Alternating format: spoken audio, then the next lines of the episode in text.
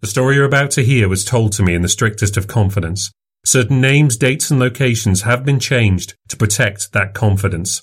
Events that feature in this story may be part of the public record. If you believe you recognize any of the people, places, or events that appear in this story, I ask you not to reveal any information publicly, out of respect for the subject's right to remain anonymous.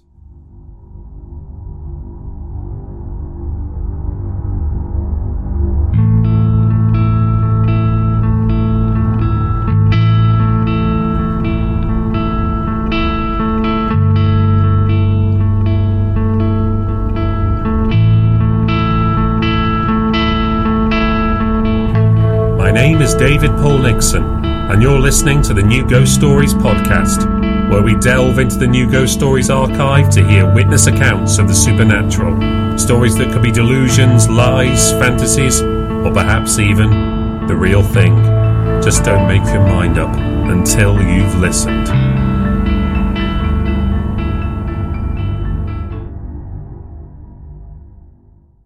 It's fair to say that this podcast isn't always a lot of fun. True, there is sometimes a lot of humour, dark or otherwise, in these ghost stories. Occasionally we even end on a high note. Somebody is tested by a series of events, and by the end they come out stronger than before. But sometimes when we're tested, we fail. Today's case is about failure, and it's a story that's very bleak. This podcast depends on me at some point giving people the benefit of the doubt.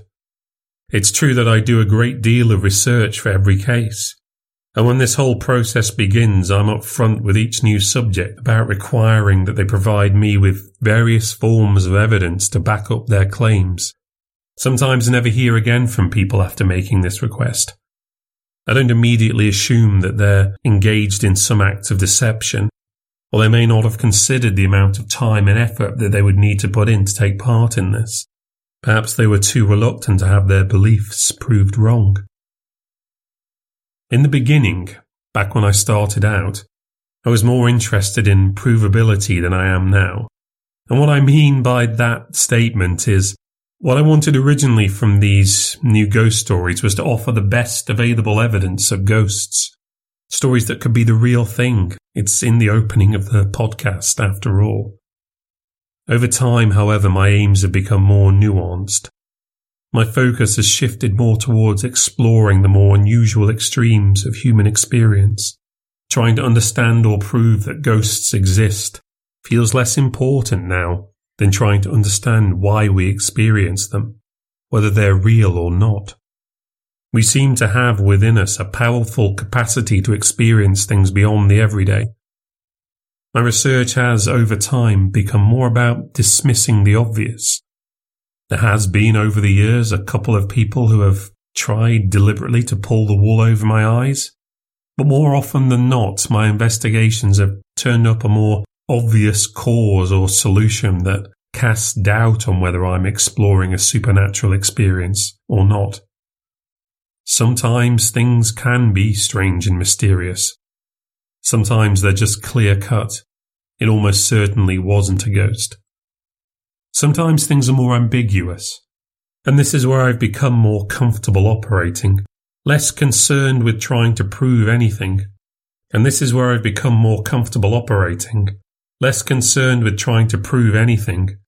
more interested in perhaps the limitless potential of our consciousness. Our ability to shape what we see and experience through the human mind, and perhaps beyond, wherever the limits may lie. Now, none of this is an exact science. Ultimately, I can only do so much research and study. At some point, when I've heard the account multiple times, considered the timeline, viewed the additional pieces of data, the WhatsApp messages, the receipts, then put it all together, scrutinized it, knowing what I do about our pattern-seeking brains, our fallibilities, our biases. I have to make a decision. I have to make a call on whether I think what happened is true, at least from the perspective of the subject, or whether I think it's simply false. Do I think there's an obvious explanation for what happened? Have they got things wrong? Is there not enough information to tell? When you add it all up, is this something that is genuinely unexplainable by other means? It appears to have actually happened.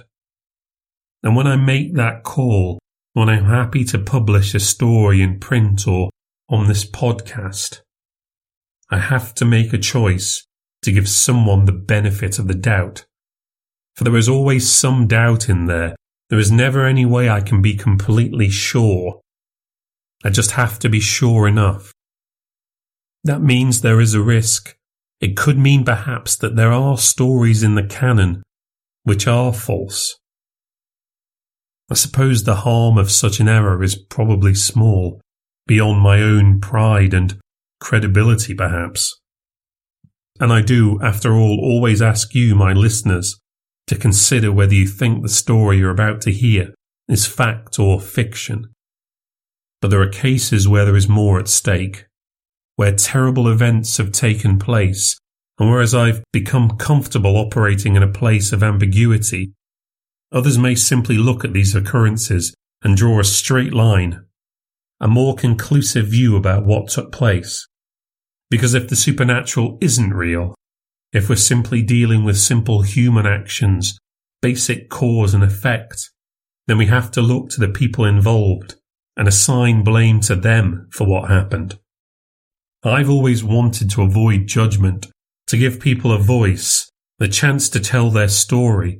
I try not to assume that when someone sits opposite me and they clearly have problems or personal issues, that they can't be trusted, that they mustn't be listened to.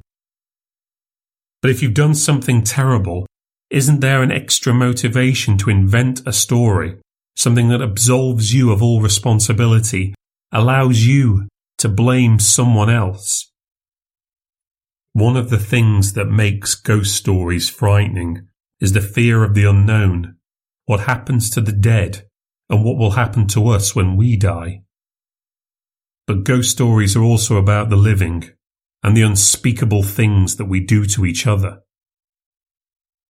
Many of these stories have kept me up at night. What I'll say about this case, it has kept me up for more nights than most. This is case number 288, and it's called The Damp. And you can hear it in full, uninterrupted, after these messages. Before we start, I want to ask a quick favour. If you've been enjoying the podcast, I'd really appreciate it if you could give the show a review. It really helps people to find the show, and for me to share it with new listeners. You can review the show on Apple Podcasts, or on the Spotify mobile app if you go to the show page and tap the 3-dot button. It really does make a huge difference. Thank you. And now, on with the story.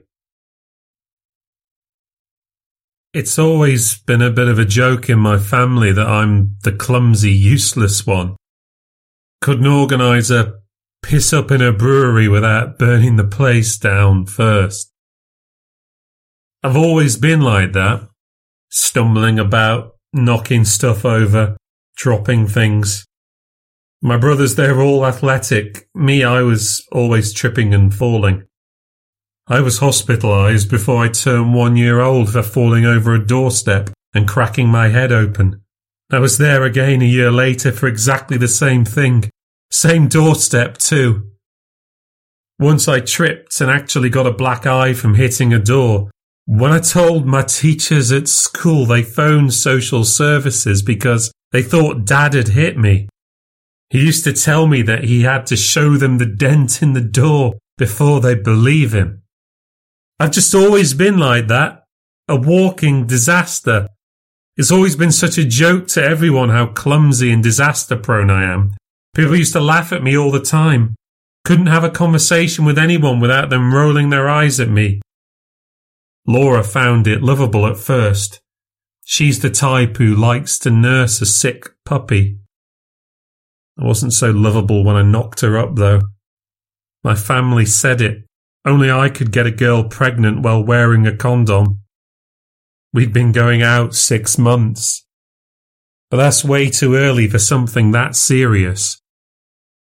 Things did get pretty serious after that. She was angry at first. furious. But I said to her that if she wanted to keep it, we'd sort it out. I'd leave uni for just a bit and start working full time, and we'd save up enough money and we'd be okay. She didn't want to get rid of it anyway. I don't think she could go through with it. But I wanted to make sure she was going to feel right about keeping it. She had doubts, though, even then. I knew. I'm not really a prized catch. And she could have had other guys, of course she could. Good-looking girl, sweetest little face. She was built like a child, always looked like she was wearing her mother's clothes. She could never get anything that fit. And you should have seen her when she was pregnant. She was almost as wide as she was tall. You could have knocked her over with a push. She found me funny at first. That's probably why we kept seeing each other, at least for so long. I'm pretty harmless, mostly just a danger to myself. I'm not a complete dick. I'm good to girls. I treat them right. But, you know, once she got pregnant, things needed to get serious. And she looked at me and, well, she had doubts that she could ever be serious with me. She never said anything, but I knew. I could see she wasn't sure whether we could have a kid together and be together, like a proper family, a real mum and dad. I did my best, like I said, tried to show her that we could make it work together. I might be a bit of an idiot, but you couldn't say that I didn't try. I've never been a quitter. And she went along with it. But the doubt, I could see it in her eyes in those moments, those bad times when it all gets a bit real, at the NCT classes or when looking at the costs of childcare or trying to make sure you buy all the right stuff. And when I'd get something wrong, that look of panic, like the walls were closing in. I was determined. I wanted to prove that I was more than just some clumsy idiot. I was serious and wanted to get serious. You know, I loved her. She was the sweetest little thing. And I took my responsibilities totally seriously. It's the biggest responsibility in the world, being a parent, isn't it? I worked hard, totally hard. I was working in the call centre all day and doing 2 or 3 shifts at night delivering pizzas. She can say what she likes about me, but she can't say I didn't work hard or that I didn't try my best. She can't say that. What we really needed, was a place to ourselves. I was sharing a flat and she was sharing a house, and we really needed to share a place together, or I could look after her. That's why I was working so hard. But I couldn't get all the money together in time, and when the baby was born, we had to live for 6 months at her parents'. They didn't like me much either. Always sticking their noses in. Hold her like this, feed her like this, don't put her down like that. I know I'm a little accident prone, but it's not like I'm a total disaster area. I was trying. But she'd always listen to them and never to me. And that always got under my skin. Couldn't wait to get out of there. Couldn't wait. With the money we had, though, we couldn't afford much. Of course we had to get a fixer-upper. She agreed to it. She was there. She saw and she put her name on the dotted line like I did. But when we got there, she's all teary-eyed and unhappy and screaming and shouting at me. What did she expect? All it needed was a lick of paint. Sure was going to be hard work, but I'd do it. I said I'd do it. She was just like up and down all the time. Emotional rollercoaster all day long. I got all the stick, but she was no picnic either. Suppose it was the hormones, but she was just laying into me all the time. I was doing my best. No matter what she said to me, I kept working, kept on going for her and the kid. It was tough looking after the kid and working and trying to make a nice home for them both. Didn't get any thanks for it, not at all. No thanks at all. Still. Of course it's going to be hard work moving into a new place. Of course it is. But every little thing used to set her off. She was crying more than the baby was. Perhaps we should have waited longer to move in. But she wanted space from her parents as much as I did. And I did us up a room for us all to live in to begin with. It was cramped, but I did it up nice before I started working on anything else. Don't know what she was getting so stressed about. It was me who had to go to work all day, me who had to do up the house for them both. Then we found out about the damp. We knew we had some, sure. Our place is in an upstairs flat, but with its own stairway and entrance, and there was some down in the entrance hall just below where we would hang our coats, or where we would have hung our coats if it wasn't damp there. But then we found there was loads of damp under the wallpaper in one of the rooms. Managed to miss that on the survey, didn't they? So she goes off on one, storms out, and goes back to her parents. I couldn't believe it. But they said to me that she was just taking things a bit too hard, and maybe it was best if we had just a couple of days apart so she could calm down and relax. They were much nicer than usual. Perhaps they realised that just maybe, I was trying my best. So I stayed there a couple of nights just by myself, giving her some space or whatever. When I wasn't at work, I was trying to sort out the walls. I went at the damp, did my best to get rid of it. Hot water and soap at first, and then bleach. I thought the bleach seemed to do it. They just seemed to come back after a few hours. Then I put this seal over it. That was supposed to stop it from getting worse. Then I painted over it and it seemed fine. I didn't want it to be there when she came back. Even though we weren't really working on that side of the flat yet, I just didn't want her to have to see it and get upset. She came back the Saturday after. Actually apologised to me. That was a first. Worked hard while she was away. Got some more carpets down so little Amy could play on the floor without risk of her getting a splinter or cutting herself on a nail. At least in the living room and small bedroom. It's hard enough keeping kids' hands to themselves, never mind when you've got DIY stuff all over the house. Baby Amy had the little bedroom. We were sleeping in the living room. Those few days away seemed to really change Laura. She was a lot more chilled and understanding, even when the damp came back. She didn't seem to get too upset. I didn't understand it. It was like I'd never painted the wall. It just showed back through. It looked even worse. I thought that at the time that it had got worse.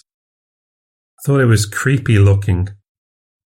There were spots and patches all over the wall, but there were these big four shapes, tall waves or shadows in the middle. I just thought it must be my imagination.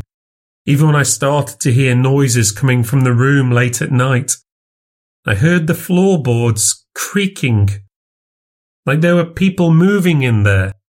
I remember nudging Laura, but she said she couldn't hear anything. And she was there more than I was, all day and night. She never heard anything from that room, and just thought it was me. Stupid old me. Her dad said I must have used the wrong kind of sealer. Just assumes I must be wrong, like he knows everything about DIY. It was hard work, I can tell you. I could only work at the flat when I was at home, and Laura had Amy to look after all the time, so she couldn't do much. Even when she was asleep, Laura had to be careful not to do anything that she might accidentally carry with her on her hands, or leave something out the baby might hurt herself on. We didn't want to wake her up either. We used to leave the painting till the weekend, take Amy to Laura's parents so she wouldn't be breathing the fumes. We ended up leaving that other bedroom till last because of the damp. Couldn't explain it. They got this guy to come round, a mate of mine. We had to call in all the favours we could. By this time we were even more skint. He couldn't explain it, didn't know why there was damp there.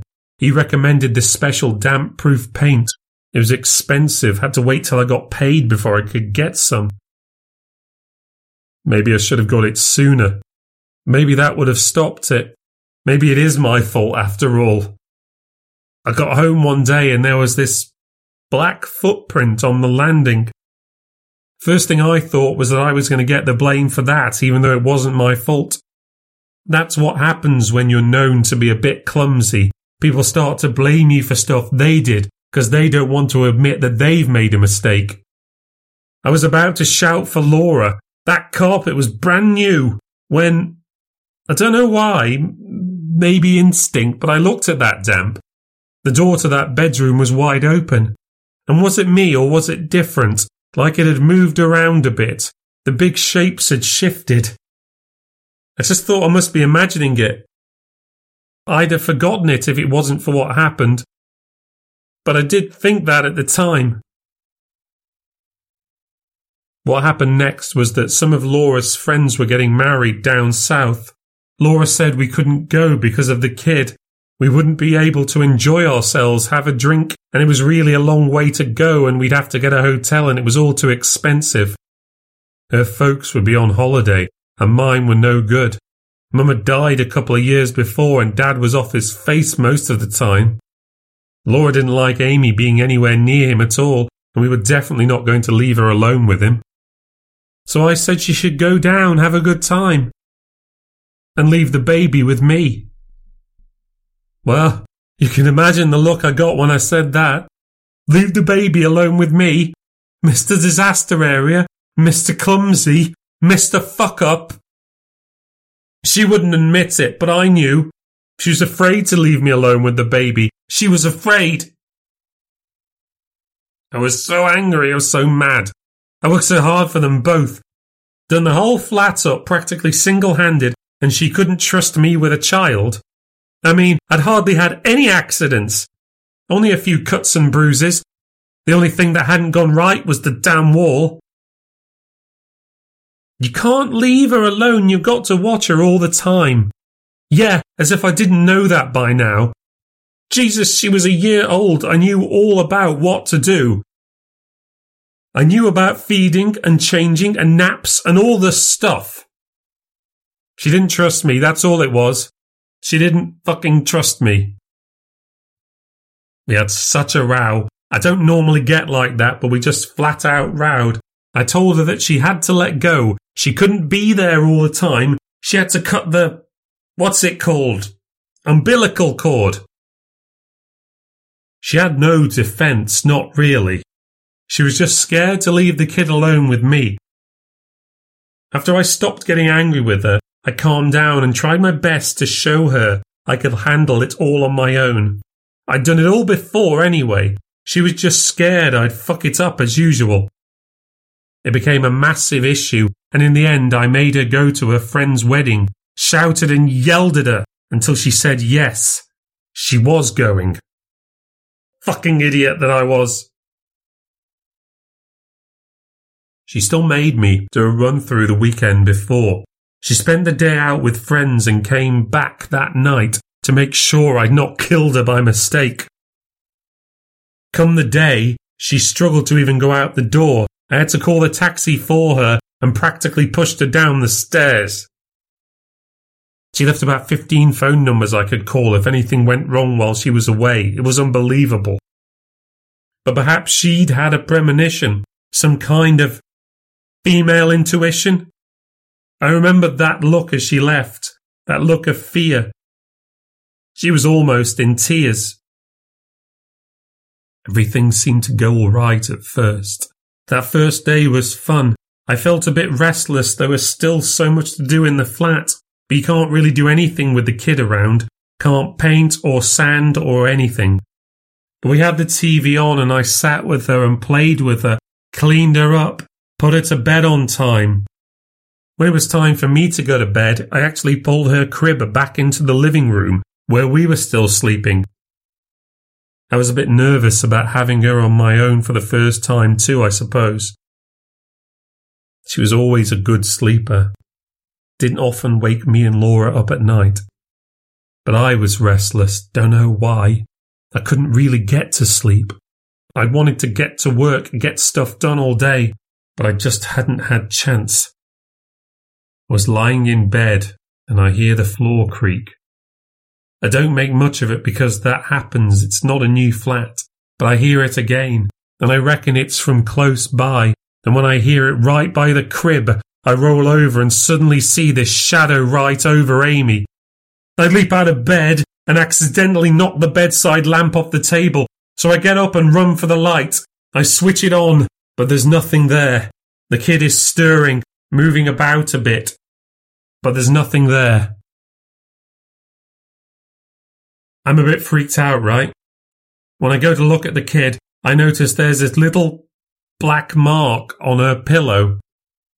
Might have been nothing.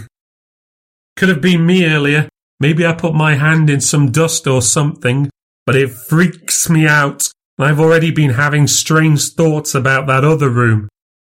I get this closed chest and I put it in front of the door to keep it shut. I know my mind is playing tricks on me, but I thought I'd sleep better that way. I didn't sleep hardly at all.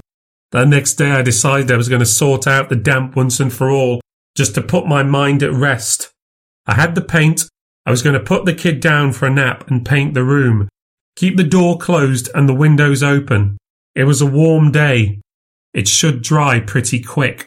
So I wait, make breakfast for me, feed the kid, play for a few hours and wear her out, and I put her down for the afternoon. Then I got myself ready for work. I put her cot in her bedroom and closed the door. I got my paint tray ready, filled it with the cream-coloured paint, put on my work overalls, and I got ready to paint that wall. I didn't like it. Those shapes, those shadows, they creeped me out. And I wasn't sure why, but I was ready to get rid of them. I was stood right in front of them with my roller, all ready to paint them over, when I hear the kid cough. I think whether or not to go in there, but it stops after a moment. Then I turn to look back at the wall. It was a hand. It could only be a hand. It rubbed itself over my face. It was cold and clammy, but dusty. It rubbed the black, damp dust over my eyes. I almost screamed. My whole body was like paralyzed. I dropped the roller and started to fall backwards, lost all my balance. I stumbled into the wall at the other end of the room, knocking over all the paint and landing on the floor. I was shaking. I rubbed my hands over my eyes. I couldn't see properly. And then when I tried to open them, I saw it coming towards me. It peeled itself off the wall and was walking up to me, the biggest shadow. It was human. And it was coming towards me. It was coming right up to me. I had this limp. It was dragging its leg behind him. He was coming right for me. He had something in his hands, a club or a stick or something. He was coming right at me with it. He was going to hit me. He was going to kill me. I fucking panicked. I was out of my mind with fear. You've got to believe me. I have never been so scared. I actually pissed myself, pissed right down my trouser leg. When I saw that thing come out of the wall and come towards me, I have never been so scared in my entire life. I couldn't think straight. I was crazy with the fear. I jumped up off the floor and ran for my life, pretty much fell down the stairs, bolted through the door and ran out into the street, paint footprints all the way down the stairs and onto the pavement. I was there in the street, broad daylight, piss running down to my ankles, and I don't know what to do. I'm hysterical, totally hysterical, but there's no one around, no one to shout to, no one to yell to, no one to help me. Christ, what are you supposed to do? Something comes alive and comes out of your wall trying to murder you. What do you do? Call the police? What are they going to do? What are they going to do? I could barely stand up. I could barely breathe. I was so out of my mind, so absolutely out of my mind with fear. Otherwise, I'd never have forgotten. You've got to believe me, I was terrified, otherwise I'd never have left her alone. I screamed when I realised it wasn't my fault. I looked at the flat. I could see into her window, her bedroom window, and in the window were shadows, not just one of them, all of them. They were stood there and they looked right at me. It was a family, 2 parents and 2 kids. They held hands and they stared at me. I couldn't see their eyes, they didn't have any eyes, but I knew they were looking right at me. I bolted back for the door, charged through it and up the stairs, tripping on the landing, smacking my chest against the floor. And I was too late. They'd taken her. Her cot was empty. Just sheets covered in black smears and dust. They'd taken my baby. I rushed back to the other bedroom. The damp was gone.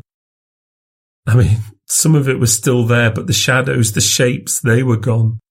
There were still dots and patches of the black, but that was all it was. They'd gone and taken my baby. What could I do? What could I say? What could I do? I get all the blame. No one can tell me. What could I have done? I don't remember what happened next. I just sort of lost it. I wandered around and around the flat. I wasn't even looking for her because I knew I wouldn't find her. And then Laura came home. She couldn't believe it at first. Thought I was playing some sick joke. Then she started screaming. Called the police. I hadn't called them because I didn't know even what to say to them. They didn't believe my story. I was arrested, thrown in the cells, but they couldn't prove I'd done anything. I told them the story over and over. They didn't believe me and they kept on at me, and they kept blaming me and telling me to come clean. They let me go in the end because they had nothing. She's never forgiven me. She blames it all on me. And what did I do? I just tried my best for them both. Did everything I could. Can't be trusted for anything, me. I always fuck everything up.